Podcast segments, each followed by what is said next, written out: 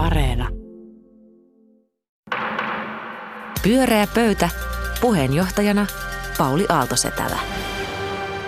Kyllä näin on. Pyöreä pöytä on saapunut Yleisradioon ja juuri tulee tiedon mukaan me olemme myös Areenassa Radio Suomen kuunnelluin ohjelma, joten olkaapas tarkkana, että annetaan laadukasta materiaalia ihmisille ajateltavaksi tänään. Ei paineita. Ei mitään paineita. Kaarina Hazard, Anu Koivunen ja vieraamme Mikko Duufa Sitrasta, tulevaisuuden asiantuntija ja tekniikan tohtori. Ja olet väitellyt tohtoriksi tulevaisuutta koskevan tiedon keräämisestä ja systeemisestä ennakoinnista. Onko totta? Kyllä, näin on. Mitä se muuten tarkoittaa?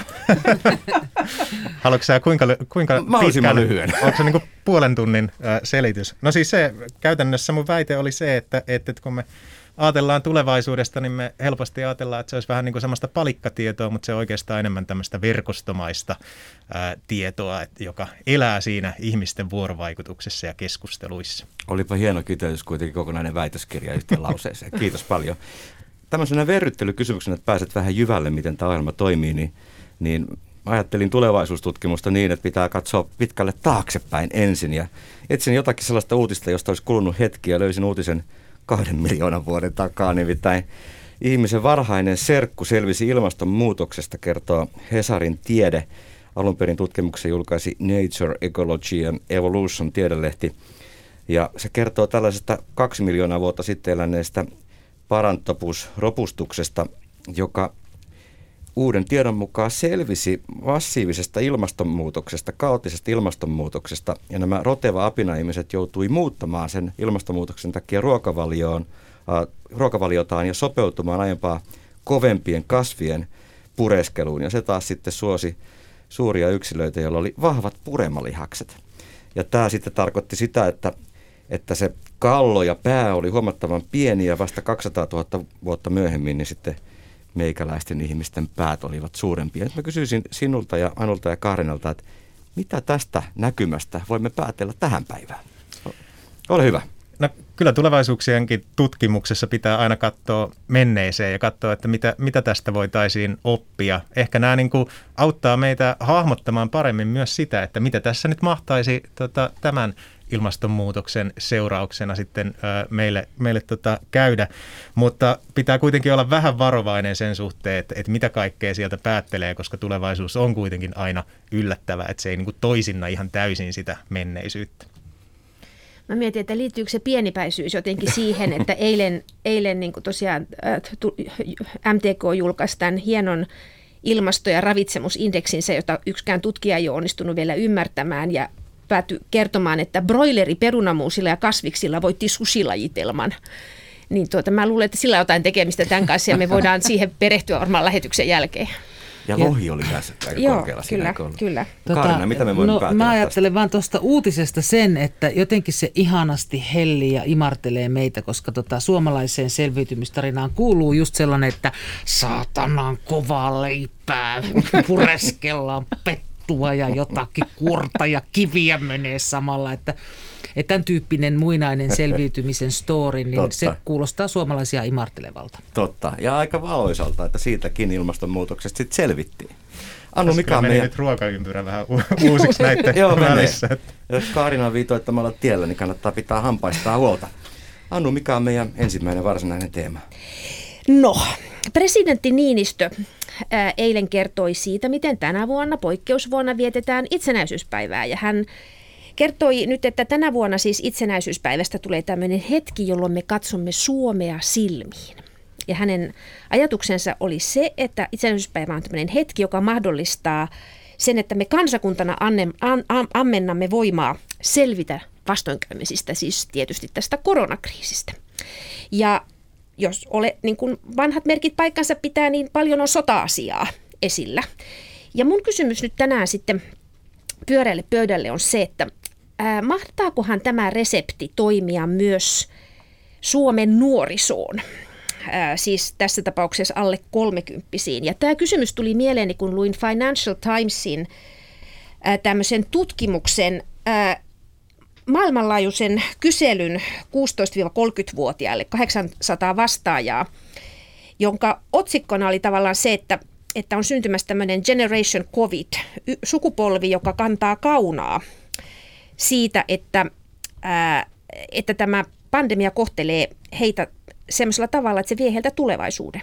Siis tämä raportissa kävi esimerkiksi ilmi, että Miljoonat nuoret aikuiset, muun muassa Yhdysvalloissa 50 prosenttia 18-29-vuotiaista on joutunut palaamaan vanhempiensa luo pandemian aikana. Heitä pa- pa- vaivaa erilaiset niin kuin arvottomuuden tunteet, mutta sitten ihan tällaiset, ää, ja, ja tietysti niin kuin sairauden uhka ja se, että ei ole turvaverkkoja ja järjestelmiä ja varallisuutta ja niin poispäin. Mutta siis alle 25-vuotiailla OECDnkin mukaan on 2,5-kertainen, 2,5-kertainen todennäköisyys olla vailla työtä verrattuna siis 26-64-vuotiaisiin.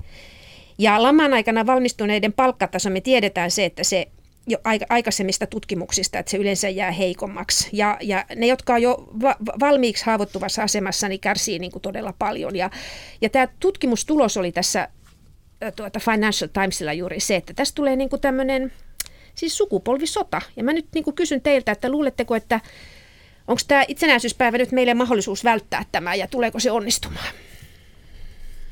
Mitäs Mikko sanot?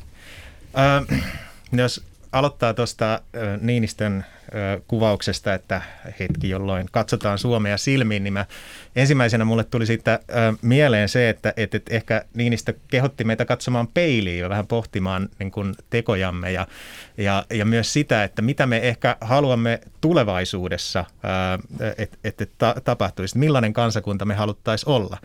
Ja, mutta sitten jos menee tähän itse sun, tähän kysymykseen tästä niin kun, nuorten ja, ja tota, tai ehkä tämmöisen sukupolvien välisestä keskustelusta. Meillä oli just ää, eilen ää, tiistaina julkaistiin tämmöinen tulevaisuususko hukassa ää, raportti, jossa, ää, tota, joka käsittelee nuorten ilmastoaktivistien tulevaisuusnäkemyksiä. Ja, ja siellä itse asiassa kyllä niin kuin, äm, kaivataan ehkä tämmöistä – erilaisia tulevaisuuskeskustelun foorumeita ja ehkä sitä, niin kuin, niin se haastetaan poliitikkoja näiden tulevaisuuskuvien luomiseen, mutta myös tällaista niin kuin eri ikäryhmät yhdistävää keskustelua just siitä, että mitä me pidetään tärkeänä. Ja, ja ei siten, että me nyt niin kuin annettaisiin just noille nuorille kaikkea, ne nyt ratkaisee mm. tämän, että jos me katsotaan mm. ikärakennettakin, niin ei ne ratkaise maailman ongelmia, vaan meidän pitää, meidän kaikkien pitää ja päättäjien pitää ne ratkaista. Mutta kyllä mä niin kuin uskon, että, että siinä mielessä ehkä tämä Niinistön resepti, jos sen ymmärtää tällaisena niin kuin, ö, rakentavana keskusteluna, niin kyllä se voisi olla ihan, okay. ihan hyvä tapa viettää itsenäisyyspäivää. Kaarina, mitä sä No tota, mä en ihan just mietin kanssa, tota, että tähän se nyt, jos pitää katsoa Suomea silmiin ja siitä äh, ammentaa voimaa, niin missä se Suomi on, jota mä katson silmiin ja sitten katsonko mä toisia suomalaisia silmiä ja se on se Suomi, vaan katsonko mä sinne peiliin vaan mitä, että mulle jäi hämäräksi, jos niin Kotonahan kaikki on, että ei siinä ole paljon vaihtoehtoja. Niin se on mennä, että me ollaan katsottu viime kevästä asti sinne peiliin. Ja mä, mun mielestä se peilin kattomisen aikaan, mä oon tuijotellut sinne aika hitosti, niin kuin me kaikki. Että tavallaan sieltä se vastaus ei kyllä löydy, mutta sen sijaan varmasti tällaista ylisukupolvisesta keskinäisestä keskustelusta se löytyy.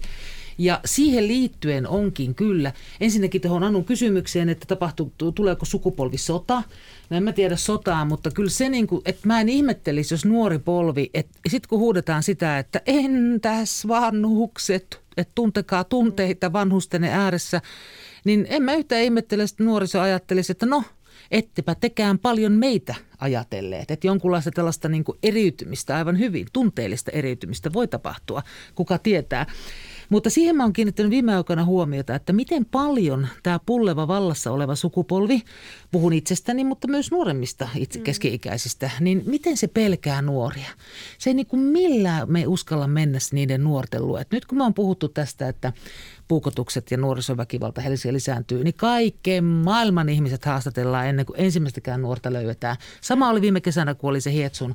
Siellä pikkusen jotakin heiluttiin juhannuksena Hietsussa, niin taas oli kaikki tutkijat ympäri Suomen haasteltu ennen kuin niiden luo mennään. Että minkä takia me pidetään tällaista tällaista väliä, rakoa nuoriin. Miksi me pelätään nuoria niin kauheasti? Miksi me pelätään niin kuin puhua niiden kanssa ja ottaa niitä mukaan? Mikä siinä on? Niin, mutta siis mä ajattelen tässä, että tässä on ihan niin kuin kovaa dataa.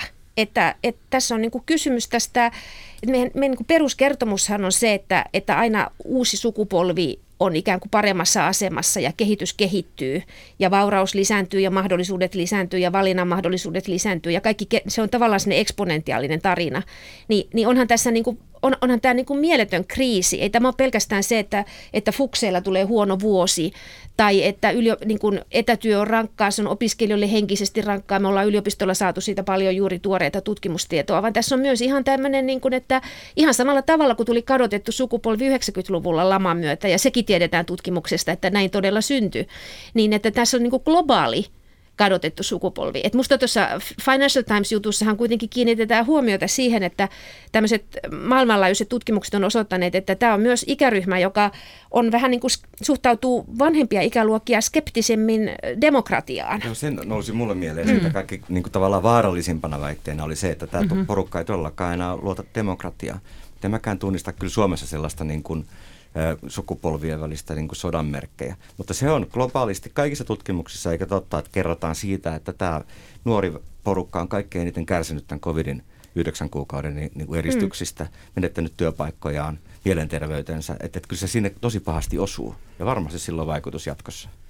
Tällaisten nuorten tulevaisuuden tutkijoiden tekemässä raportissa puhuttiin myös tällaisessa vähän niin kuin positiivisemmalla kulmalla myös tämmöistä flux generation, tällaisesta niin kuin, ähm, mikä se suomeksi olisi, joku tämmöinen virtaava tai semmoinen sukupolvi, joka on tottunut siihen, että on jatkuvaa epävarmuutta, on jatkuvia yllätyksiä. Itse asiassa osaa kääntää niitä myös hyödykseen ja, ja miettiä, mm. että mit, mitä kaikkea, niin kuin, että samallahan nämä niin kuin on mahdollisuuksia muuttaa – maailmaa. Se on totta, semmoinen so- sopeutumisen niin kuin sukupolvi. On ihmisiä, jotka on ollut töissä ja työelämässä vain tämän covid-ajan, mm. jolloin, jolloin tämä alkaa olla ikään kuin arkea. Mm. Joo, siis tässähän on se, että, että tätähän tietysti hoidetaan tämmöisenä niin kuin ryhmäpsykologia. Pyörää pöytä. Pyörää pöytä ja suora lähetys. Ei nyt lähdetty ihan sodajulistukseen tässä maassa, mikä on ihan miellyttävä, eikö olekin. Sitten Mikko Duufa, mikä on sun teema? Ole hyvä, esittele se meille. Joo, nyt tuli tota uutisia tästä koronarokotteesta ja heti kun ne tuli, niin, niin, niin itse asiassa No ensinnäkin niitä sekä uutisoitiin siten, että nyt niin kuin olisi tämä paluu normaaliksi, normaaliin luvassa sitten ensi talveksi ja somessa ruvettiin pohtimaan heti, että mitä tehdään, kun rokote tulee.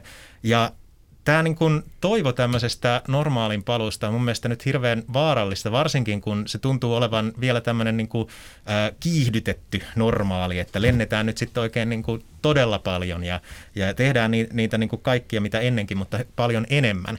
Ja tämähän on niin kuin täysin kestämätöntä ja meillä ei ole niin kuin, tämä koronakriisi nyt ei ole ainoa ikään kuin kriisi, mikä meillä on äh, päällä, niin ehkä niin kuin mun mielestä olisi tässä hetkessä ihan todella tärkeää heittää pois tämmöinen vanha toivo siitä, että nyt voitaisiin palata johonkin tällaiseen vanhaan malliin, mutta samaan aikaan ei pidä ehkä vaipua semmoiseen marraskuiseen harmauteen ja epätoivoon, vaan etsiä niitä uusia toivonlähteitä ja miettiä, että minkälainen se toivottava, mutta toisenlainen tulevaisuus olisi. Ja sen takia mä haluankin kysyä teiltä, että, että mitä nykyhetken kehityskulkuu te haluatte vahvistaa, jotta me päästään kohti parempaa tulevaisuutta, miten ikinä te haluatte sen paremman määritelläkään. Hyvä. Aloita sä itse. Minä siis sanoa samoin, että tässä ohjelmassa joutuu vastaamaan myöskin omaan kysymykseen. Mulla on vastaus, mutta mielellään kuulisin ensin teiltä. Okei. Okay. Käy. Onko Anu sulla vai aloitan? No niin, tota, joo, no mä haluaisin kyllä vahvistaa sellaista tietyn tyyppistä vaatimattomuuden trendiä, joka välttämättä tällä hetkellä vallitsee. Siis se, että kysymys on jännittävä kysymys viikonloppua varten, että hei, lähdetäänkö käymään kauppakeskuksissa, jos ostettaisiin vaikka imuri? Ja tavallaan se retki sinne ja jonkunlainen yhdessä syöminen, että se on jo niin kuin viikon kohokohta, koska muita kohokohtia ei ole.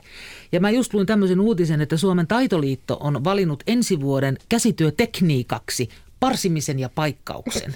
Ja se on mielestäni erinomainen valinta, koska se jotenkin hyvin kuvaa tätä meidän tunnelmaa tällä hetkellä. Niin, että vaikka me miten netistä ostetaan, niin kaiken kaikkiaan tämmöinen niin kuin, tällainen ö, yhdessä pieni, pienimuotoisuus on ikään kuin se päivän sana, niin mä haluaisin sitä vahvistaa, jos voisin. Annu, mitä sä haluaisit vahvistaa? No tässä samassa Kaarina hengessä, niin mä ajattelen siis äh, tälle kansanterveyden näkökulmasta, niin siis tällaista äh,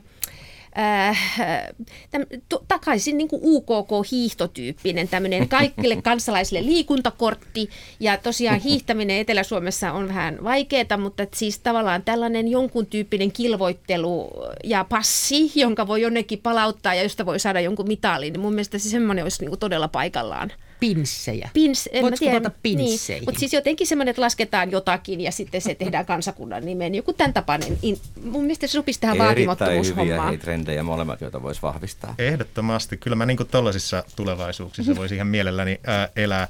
Mä ehkä itse nostaisin myös tällaisen, niin kuin, että haluan vahvistaa ehkä semmoista rakentavan keskustelun äm, tota, no voisi ehkä sanoa pe- perinnettä ja, ja ylipäänsä sitä, Missä että sitä olisi semmoista trendiä nyt?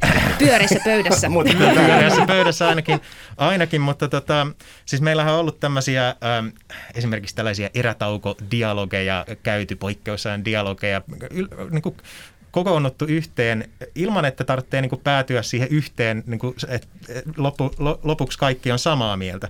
Ja nyt maanantaina tota, Ylä- ja erätaukosäätiö julkaisi sen hyvin sanottu kampanjan ja, ja tota, mun mielestä se on myös hirveän niin kuin, lupaava esimerkki siitä, että, että, että kyllä me niin kuin, meillä on oikeastaan niin kuin halu myös vahvistaa sitä rakentavaa keskustelua. Meillä on myös niin kuin menetelmiä siihen.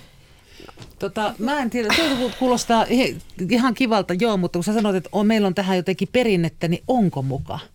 Siis että, että ei, mä en oikein ihan ymmärrä, tota, että missä sellaista koskaan on tavallaan käyty.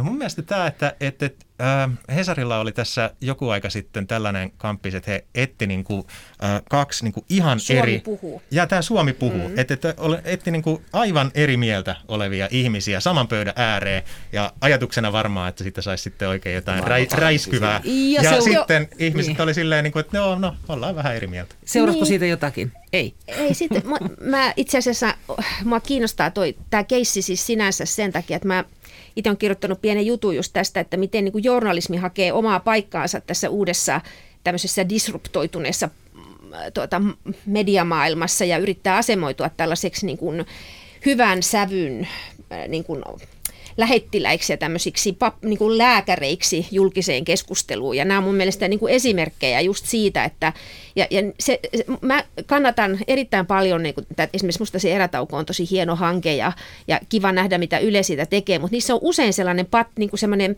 yläkulmasävy, jossa, jossa niin kuin nimenomaan journalistit asettautuu semmoiseen, että katsotaan, miten kansa oppisi keskustelemaan. Kyllä. Ja se on, se on niin kuin aika kurja sävy. Joo, mun se on just mielestä. semmoinen, että Herran Jumala sentään, että kyllä oli kasarilla paremmin, kun emme tienneet, että kansa on näin rumaa suustaan. Ja sitten aletaan opettaa, että älkää puhuko noin rumasti, että tavallaan ne, jotka työkseen puhuvat ja kirjoittavat ja toimittavat, niin ne alkavat opettaa niitä, jotka tekevät sitä ihan ilmaneesta vapaa-ajallaan. Niin mulla on myös samanlainen, että nyt on pikkusen niin kuin jännä sävy tässä. että Onko taas toimittajat pahoittanut mielensä, koska mikään ei ole niin herkkä Mut kuin sinänsä- toimittajan ammattiylpeys. Mutta mut sinänsähän mä uskon, että meidän täytyy tätä miettiä, koska siis tähän pakottaa tämä koko etämaailma meidät myös siihen, että miten, koska mä ajattelen, että ke- kehitys, jota mä haluaisin vahvistaa, on yhteisöllisyys. Ja se yhteisöllisyys on juuri sitä, mikä on tässä niin kuin etämaailmassa hirveän vaikea. Tuntea olonsa todella yksinäiseksi ja, ja, ja kaikenlaiset melankoliset ajatukset valtaa mielialaa, koska ei pääse tuulettamaan ajatuksia muiden kanssa. Ja, ja, ja silloin niin kuin se, että mitä se olisi se dialogi, kun me tiedetään verkkovälitteinen dialogi niin kuin on etupäässä huonolaatusta. Niin, niin tämä To, on, sitä... helppo yhtyä. Huomatko Mikko nyt tämä sun, sun tunnistama trendi, niin me emme näe sitä varsinaisesti vielä trendinä, mutta kiinnostavana ja tärkeänä kampanjana.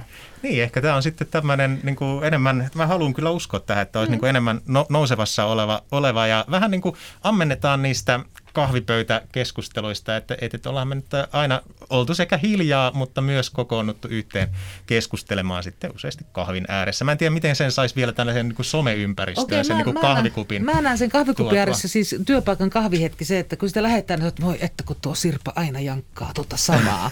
että tavallaan, että ei, se- ei se ole yhtään sen sopuisampaa, että se on vain käytöstapoja. Ehkä sä peräät käytöstapoja. Nehän on aina hyvät Ne on, tietenkin. kyllä. mutta, että, mutta että onko se niinku varsinaista, onko se vaan kohteliasta käytöstä vai onko se ihan oikeaa, aitoa ajatusten vaihtoa, joka voisi johtaa johonkin yhteisyyden syntymiseen, niin sitä mä en tiedä. Ja sitten niin. kun tämän, tämän koronan vaikutuksia katsoo, niin mä työkseni luen erilaisia kuluttajatutkimuksia koko ajan, niin yllättävän paljon ihmiset oikeasti haluaa takaisin siihen aikaan, kun sai matkustaa tai käydä mm. kaupassa, ettei tarvitsisi jostain verkosta. Että et ihminen on kohtuullisen laiska muuttamaan tapoja ja käyttäytymistään. Ja se tarvii kyllä kampanjointia tai mm. lainsäädännöllistä ohjausta, jos halutaan, että muutos Ja se on, se on helposti, niin kuin, siis onhan se niin kuin inhottavaa muuttaa omia ajatuksia ja tapoja. Se on niin kuin ikävä prosessi, mutta se on mun mielestä semmoinen se on prosessi, se mikä... bullshit-sana epämukavuus. Se on juuri, juuri epämukavaa, mutta se on mun mielestä niin kuin aivan välttämätöntä, jos me ajatellaan pitkää aikaväliä, mm. ajatellaan, että kaikki se on niitä toinen muutoksia. kysymys. Et niin. niin pitäisi, mutta ihmiset Mm. eivät Ja sit luonnostaan se, että tarkemmin katsoa, että mikä se on se ihmisen tarve, mitä se sillä tekee. Mikä on se toisten joukkoon liittymisen, tuntemattomien näkemisen, kaiken. Mikä, mikä tarve siinä tyydyttää ja miten sen toisella tavalla voisi tyydyttää. Mm. Koska ei se, että te ette vaan enää saa lentää, niin ole, ole tavallaan välttämättä se voittava tie. muutokseen. Niin, että vaan Niin, se, että miten sä tarvit- voisit tyydyttää sen, mitä se matkustaminen sulle antaa Tavat jollakin muulla muuttuu, kun tavalla. tulee uusi tapa tilalle. Niin, ja tarvitaan sellaisia niin kuin tarinoita ja ajatusmaailmoja, jotka niin kuin synnyttää halua ja orientaatiota tulevaan. Se, siitähän tässä on kysymys, että mit, mikä on niin kuin se, miten me tätä elämää eletään, minkälaisilla hori, aikahorisonteilla. Joo. Et jos matkustaminen on tavallaan tai kuluttaminen on niin kuin niitä ainoita asioita, jotka on jotenkin tuottaa mielihyvää, niin silloinhan me ollaan ongelmissa, olipa säännöt, säännöt tai olipa pandemiaa tai ei. Just näin. Me tarvitaan niin kuin uusia niin kuin innostavia tarinoita tulevaisuudesta, mutta nimenomaan niistä toisenlaisista tulevaisuuksista ja, ja miettiä niitä, että mitä kaikkea mahdollisuuksia meillä on tällä hetkellä, mitä me Pyörää pöytä. Tämä on pyöreä pöydän UKK-hiihto kannatusohjelma ja suora lähetys. Ja Karne Hazard, kolmas teema, ole hyvä. Jäin oikein miettimään UKK lausetta, joka, joka tota, tuolla Keskisuo, muistan Laukaassa eräässä kylpylässä, tota, siellä se meni ympäri salin se UKK tota, urheilemaan kehottava lausahdus siellä, kun ihmiset ui, että tätä lisää. Nostalgia tällaista, lisää. tällaista kansallista propagandaa. No niin, No niin. Tota, joo, no mun aiheeni on siis sellainen, että koronan, tämän koronatilanteen myötähän on käynyt niin, että valtion roolihan on vahvistunut ja korostunut meidän kaikkien arjessa. Me olemme tulleet hyvin tietoiseksi siitä, että valtio määrää ja me tottelemme ja teemme sen halulla, niin kuin noin niin kuin tavallaan niin kuin isossa mitassa niin teemme. Ja valtion veron, verenkiertohan on verot. Ja sitten mä ö, luin tällaista, ö, onko se kansalaisuuden kuilut ja kuplat niminen hanke, Helsingin mm. yliopiston se on, niin niillä on tämmöinen ihan uusi raportti, missä on tota, tutkittu tätä, että miten kansalaiset nyt tässä koronatilanteessa suhtautuu erilaisiin politiikkatoimiin, mitä mieltä he ovat. Ja siitä käy ilmi se, että veronmaksuhaluttomuutta, että sitä, sitä esiintyy eniten toisaalta suurituloisimpien joukossa ja toisaalta sitten taas, jos katsotaan puoluekannatusta, niin perussuomalaisten joukossa. Et mua ei kyllä yhtään yllättänyt se, että, että tavallaan tämmöinen muukalaispelkonen puolue haluaa kaiken tavoin vetäytyä syrjään tästä yhteisestä meiningistä, eli on myös haluta maksamaan veroja. Mutta suuritulosten verohaluttomuus kyllä tekee mut kauhean murheelliseksi. Musta on hirveän ahdistavaa ajatella, että, että tässäkin tilanteessa, missä meillä on siis globaali pandemia, missä ihan kaikki ymmärtää, että meidän on, meidän on niin kuin sutattava samaan lootaan ne tassumme. Me olemme tässä yhdessä. Niin tässäkin tilanteessa sitten, ja kun missä on niin kuin taas kansallisvaltiot vahvistunut ja meidän on pakko tukeutua kansallisvaltioiden toimia ja näin edelleen, niin vieläkin täällä sitten jotkut on sitä mieltä, että ei multa enempää, että tämä ei ole yhteinen vene, vaan mulla on joku ihan paljon parempi oma paatti ja mä en halua antaa tuohon yhteiseen kasaan. Mua ahdistaa tämä asia. No niin. Että jos ei tämä korona synnytä tämmöisestä vaikutelmaa yhteisestä veneestä, niin mikä sitten? Lohduttakaa mua. Lohdut, Mikko. Tota, no, yksi sellainen lohdutus on, on se, että että tuossa samaisessa tutkimuksessa viitataan myös 2015 tällaisen Evan tutkimukseen, jossa itse asiassa vain 16 prosenttia halusi maksaa lisää veroja, ja nyt mm. tämä oli 40 prosenttia. Eli siis tämä veronmaksuhalukkuus on lisääntynyt. Fantastista. Mutta Ja toki, verohallinnon mukaan 96 prosenttia suomalaisista kokee verojen maksamisen tärkeäksi kansalaisvelvollisuudeksi. Että Ihanaa. Tykkää tai ei, niin maksamme kaikki veroja. Aivan loistava. Mutta tokihan tuossa niinku, äh, raportissa on, on niinku paljon tämmöisiä niinku, äh, meitä jakavia kysymyksiä. Tämä veronmaksuhalukkuus ei ole ainoa, että siellä on myös tämä, että onko taloudellinen kilpailukyky ilmastonmuutoksesta huolehtimista tärkeämpää. Työperäinen maahanmuutto jakaa, jakaa äh, vahvasti. Ja, ja tota, ja ehkä niin kuin tästä kysymyksen tästä samasta veneestä, niin kyllä mä luulen, että tämä korona on pikemminkin osoittanut, että me ei olla samassa veneessä, että me ollaan hyvin erilaisissa tilanteissa. Joita, jo, jotkut on saattanut nauttia lepposesta etätyöstä ja jolla on mennyt koko niin kuin, äh, tota, Mm. työ, työ, työ, työpaikka mm. ja, ja, ja näin.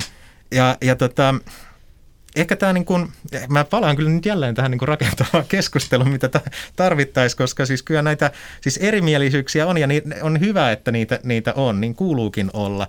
Mutta että jos se niin keskusteluyhteys kat, katkee, niin, niin tota, se ei ole ollenkaan ähm, hyvä asia. Vai tarvitsisiko ne työnsä menettäneet kuitenkin mieluummin töitä kuin lisää keskustelua siitä, että he tarvitsisivat töitä?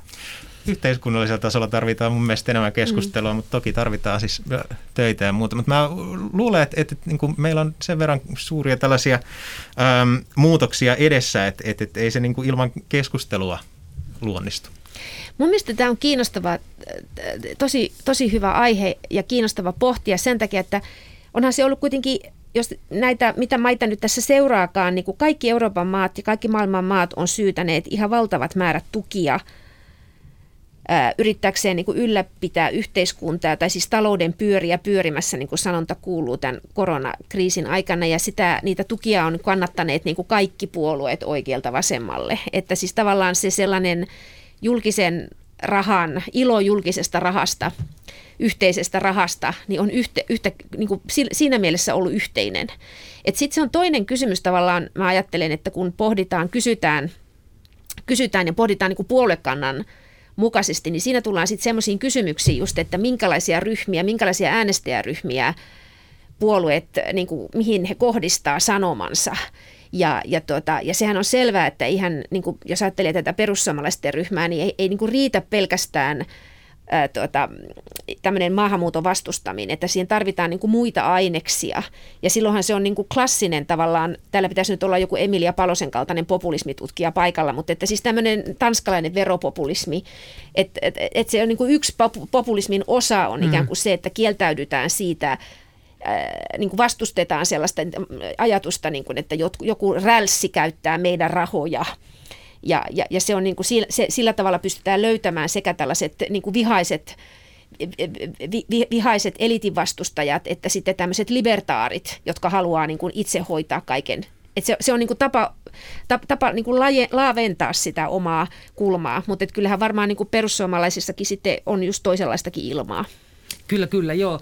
Tota, viisaita sanoja, kiitos, lohduttaa. Koko tämä analyysi lohduttaa aina, koska se tota, vähentää pelkoa silloin, kun asioita analysoidaan. Siihen varmaan viittaa myös tämä yhteinen keskustelu, että niinhän se pelko häive, hälvenee, kun puhumme siitä. Toi on, tota, sä sanoit, että, että, että se jakaa, esimerkiksi työperäinen maahanmuutto ö, jakaa rajusti, niin ei se kyllä jakanut, kyllä perussuomalaiset oli ihan yksin sen asian kanssa sitä vastustamassa, että ei se kyllä niin kuin jaa mitenkään, että se on se, se on se vanha kunnon niin. asia, tota, mutta jopa työperäinen. Mutta se on, tota, toi on musta hauska toi, että toisaalta emme ole samassa veneessä. Emme mm. tietenkään. Mm. Tähän ihan valtavalla tavalla jakaa. Mm. Ja tulevaisuuden vuodet antavat meille valtavasti tietoa siitä, miten mm. tämä on jakanut. Että varmaan niin kun, vaikka vähän pystyy kuvittelemaan, niin on varmaan ihan kuvittelemattomissa niin kuin ne äärimmäiset kohtalot, mitä tämä covid on mm. tuottanut. Toisille tuskin mitään, toisille suorastaan hyvää, mm. rauhaa ja etäisyyttä ja toisille taas aivan sietämättömiä olosuhteita. Toisen asemaan asettuminen on vaikeaa niin. nyt tässä tässä Varsinkin kun ei tiedä kun sitä. Ei tiedä. Mm. Nimenomaan, mutta että siihen se tavallaan se mun Financial Times tutkimuskin niin kuin liittyy, että se liittyy sama. nimenomaan tähän, että, että siinä, siinä ajatellaan, että, että ikään kuin että nuorilla on kokemus siitä, että me ei kuuluta siihen vaan veneeseen. Mm-hmm, mutta, että meidät on niin kuin kipattu sen ulkopuolelle, että me ollaan, me ollaan vaan tämmöinen niin kuin joku reservi täällä ja, mä huomaan, ja raaka-aine. Että, että mun 54-vuotias mieleni tarvitsee tällaista palaan Sauli Niinistöön hmm. fantasiaa samasta veneestä. Tulee tämmöinen matriontismi, hmm. tiedätkö, että voi kun yrittäkää uskoa, rakkaat nuoret, yrittäkää hetki, jaksakaa tämän yli, että me olisimme siinä samassa. Että joku semmoinen itsellä käsitys niin kuin hyvinvointiyhteiskunnasta parhaimmillaan voisi mm. välittyä seuraavalle sukupolvelle, ettei ne jäisi tähän kauheaan paikkaan ja kuvittelisi, että tämä on se pysyvä olotila. Mm. Ja vaikka, tulee pelastamisen halua. Ja vaikka ehkä olla niin kuin samassa veneessä, niin olisi hirveän hyvä, että me oltaisiin edes niin kuin samalla merellä tai että niin kuin, mm. olisi joku niin kuin yhteinen ymmärrys siitä, missä me ollaan. Ja, ja, ja, ja vielä parempaa siis olisi, että jos me pystyttäisiin jotenkin hahmottamaan vielä sitä ehkä yhteistä suuntaa, ei sitä, että kaikki nyt menisi varmaan juuri samalle saarelle, mutta että ainakin mm olisi parempi ehkä liikkua yhdessä eteenpäin. Ehdottomasti, niin. että jonkun tyyppinen käsitys siitä, mm. että, että mistä tuuli tuulee, Juuri niin näin. se on ihan hyvä. Jos... Mutta minusta on kauhean kiinnostavaa se, että mitä aggressioita tämäkin raportti taas herätti. Että Suomessa niin kuin, tavallaan saa kyllä niin kuin semmoisen ainakin keskikokoisen someraivon aikaiseksi, jos uskaltaa epäillä ikään kuin hyvätulosten, hyvä, hyvätulosten verohalukkuutta siis tai muuta. Kyllä. Pyörää pöytä. Tämä oli Pyöreä pöytä, hei. Kiitos kuulijoille, että, että olitte mukana ja kiitos Kaarina Asad, Anu Koivonen ja meidän vieras Mikko Duufa, joka toi tuommoista tulevaisuusnäkökulmaa hienosti lähetykseen. Oli hienoa, että vierailit kanssamme. Tästä jatkaa hei kunnollinen ohjelma Luontoilta. Se on kunnollista. Kuunnelkaa sitä. Hiljentykäämme luonnon äärelle. Minun nimi on Pauli Aaltosetala. Hei hei. Pyöreä pöytä.